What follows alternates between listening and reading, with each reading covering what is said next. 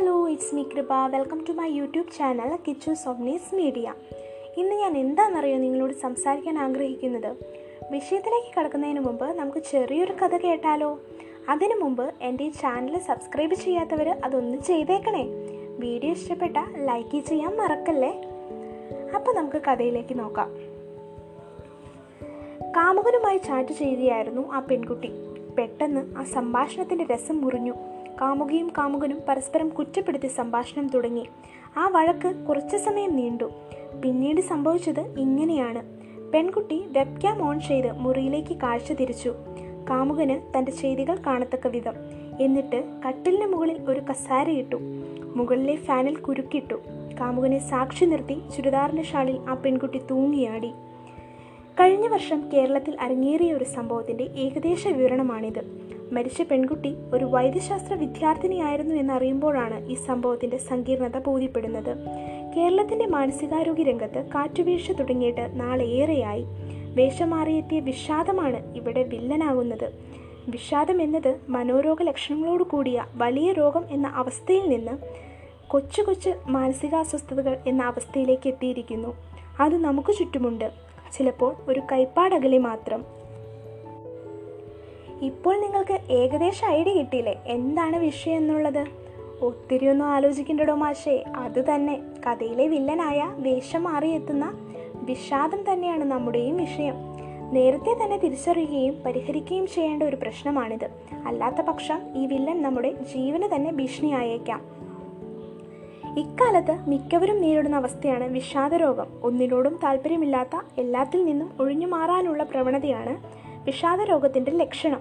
ഒരു തരത്തിൽ ഈ നെഗറ്റിവിസം ഡിപ്രഷൻ തന്നെയാണ്. അത്തരക്കാർ ഏത് കാര്യത്തിലും നെഗറ്റീവായി മറുപടി നൽകും. വിഷാദരോഗം കഠിനമാകുമ്പോൾ ആത്മഹത്യാ പ്രവണത ഉണ്ടാകാം. വിഷാദം ഉണ്ടാകുന്നതിന് നിരവധി കാരണങ്ങളുണ്ട്. സിറോട്ടോണിൻ പോലുള്ള ന്യൂറോ ട്രാൻസ്മിറ്ററുകളിൽ വരുന്ന വ്യതിയാനം ഹോർമോണുകളുടെ പ്രവർത്തന വൈകല്യങ്ങൾ തുടങ്ങിയ ശാരീരിക പ്രശ്നങ്ങളും സ്ട്രെസ് ഉത്കണ്ഠ തുടങ്ങിയ മാനസിക പ്രശ്നങ്ങളുമെല്ലാം വിസ വിഷാദത്തിന് കാരണമാണ്. ഈ അടുത്തിടെ സാമൂഹ്യ മാധ്യമങ്ങളിൽ നിറഞ്ഞു നിന്ന ഏവരെയും ഞെട്ടിച്ച ഒരു വാർത്തയാണ് ബോളിവുഡ് നടൻ സുശാന്ത് സിംഗ് രാജ്പുത് മുംബൈയിൽ ആത്മഹത്യ ചെയ്തത്.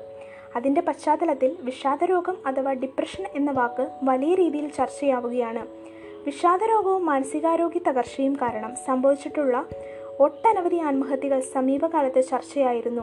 ആളുകളെ ജീവിതം അവസാനിപ്പിക്കാൻ വരെ പ്രേരിപ്പിക്കുന്ന അപകടകരമായ ഈ രോഗം യഥാർത്ഥത്തിൽ എന്താണ്?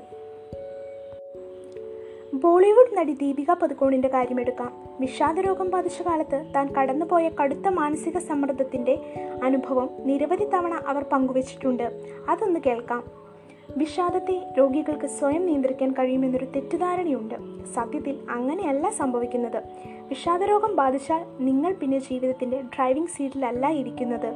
നിയന്ത്രണം നഷ്ടപ്പെട്ട രോഗികൾ ചികിത്സയോ പരിചരണമോ ഇല്ലാതെ സ്വയം നരകിക്കുകയാണ് ചെയ്യുന്നത്. നിങ്ങൾ തന്നെ തടവറയിൽ കഴിയുന്ന ആളും ക്രൂരനായ ജയിലറുമാണ് എന്ന് തോന്നിപ്പിക്കുന്ന സംഘർഷാവസ്ഥയിലൂടെയാണ് ഡിപ്രഷന്റെ സമയത്ത് കടന്നു പോവുക എന്നാണ് ബോളിവുഡ് നടിയായ അനുഷ്ക ശർമ്മയുടെ വാക്കുകൾ. ചെറുപ്പം മുതലേ വളരെ ചിട്ടയായൊരു ജീവിതശൈലി സ്വീകരിക്കുന്നത് വിഷാദരോഗം തടയാൻ ഒരു പരിധിവരെ സഹായിക്കും. ജീവിതത്തിലെ സമ്മർദ്ദങ്ങൾ ഫലപ്രദമായി കൈകാര്യം ചെയ്യാനുള്ള ശേഷി വികസിപ്പിക്കേണ്ടത് അനിവാര്യമാണ്. കൃത്യമായ ഉറക്കവും കൃത്യസമയത്തുള്ള ഭക്ഷണവും വളരെ പ്രധാനമാണ്. ദിവസേന വ്യാ വ്യായാമം ചെയ്യുന്നതും ഏറെ പ്രയോജനം ചെയ്യും.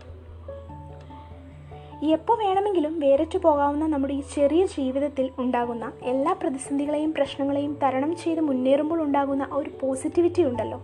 അത് എല്ലാവർക്കും ഉണ്ടാകട്ടെ എന്ന് ആശംസിച്ചുകൊള്ളുന്നു.